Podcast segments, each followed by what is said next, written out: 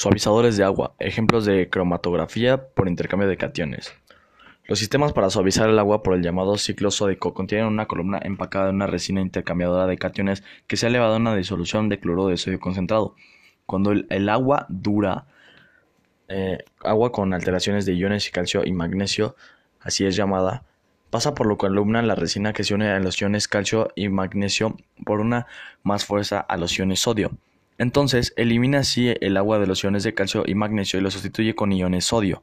Se debe regenerar la resina con regularidad lavándola con una disolución del cloruro de sodio concentrándola para sustituir los iones de magnesio y calcio por iones sodio.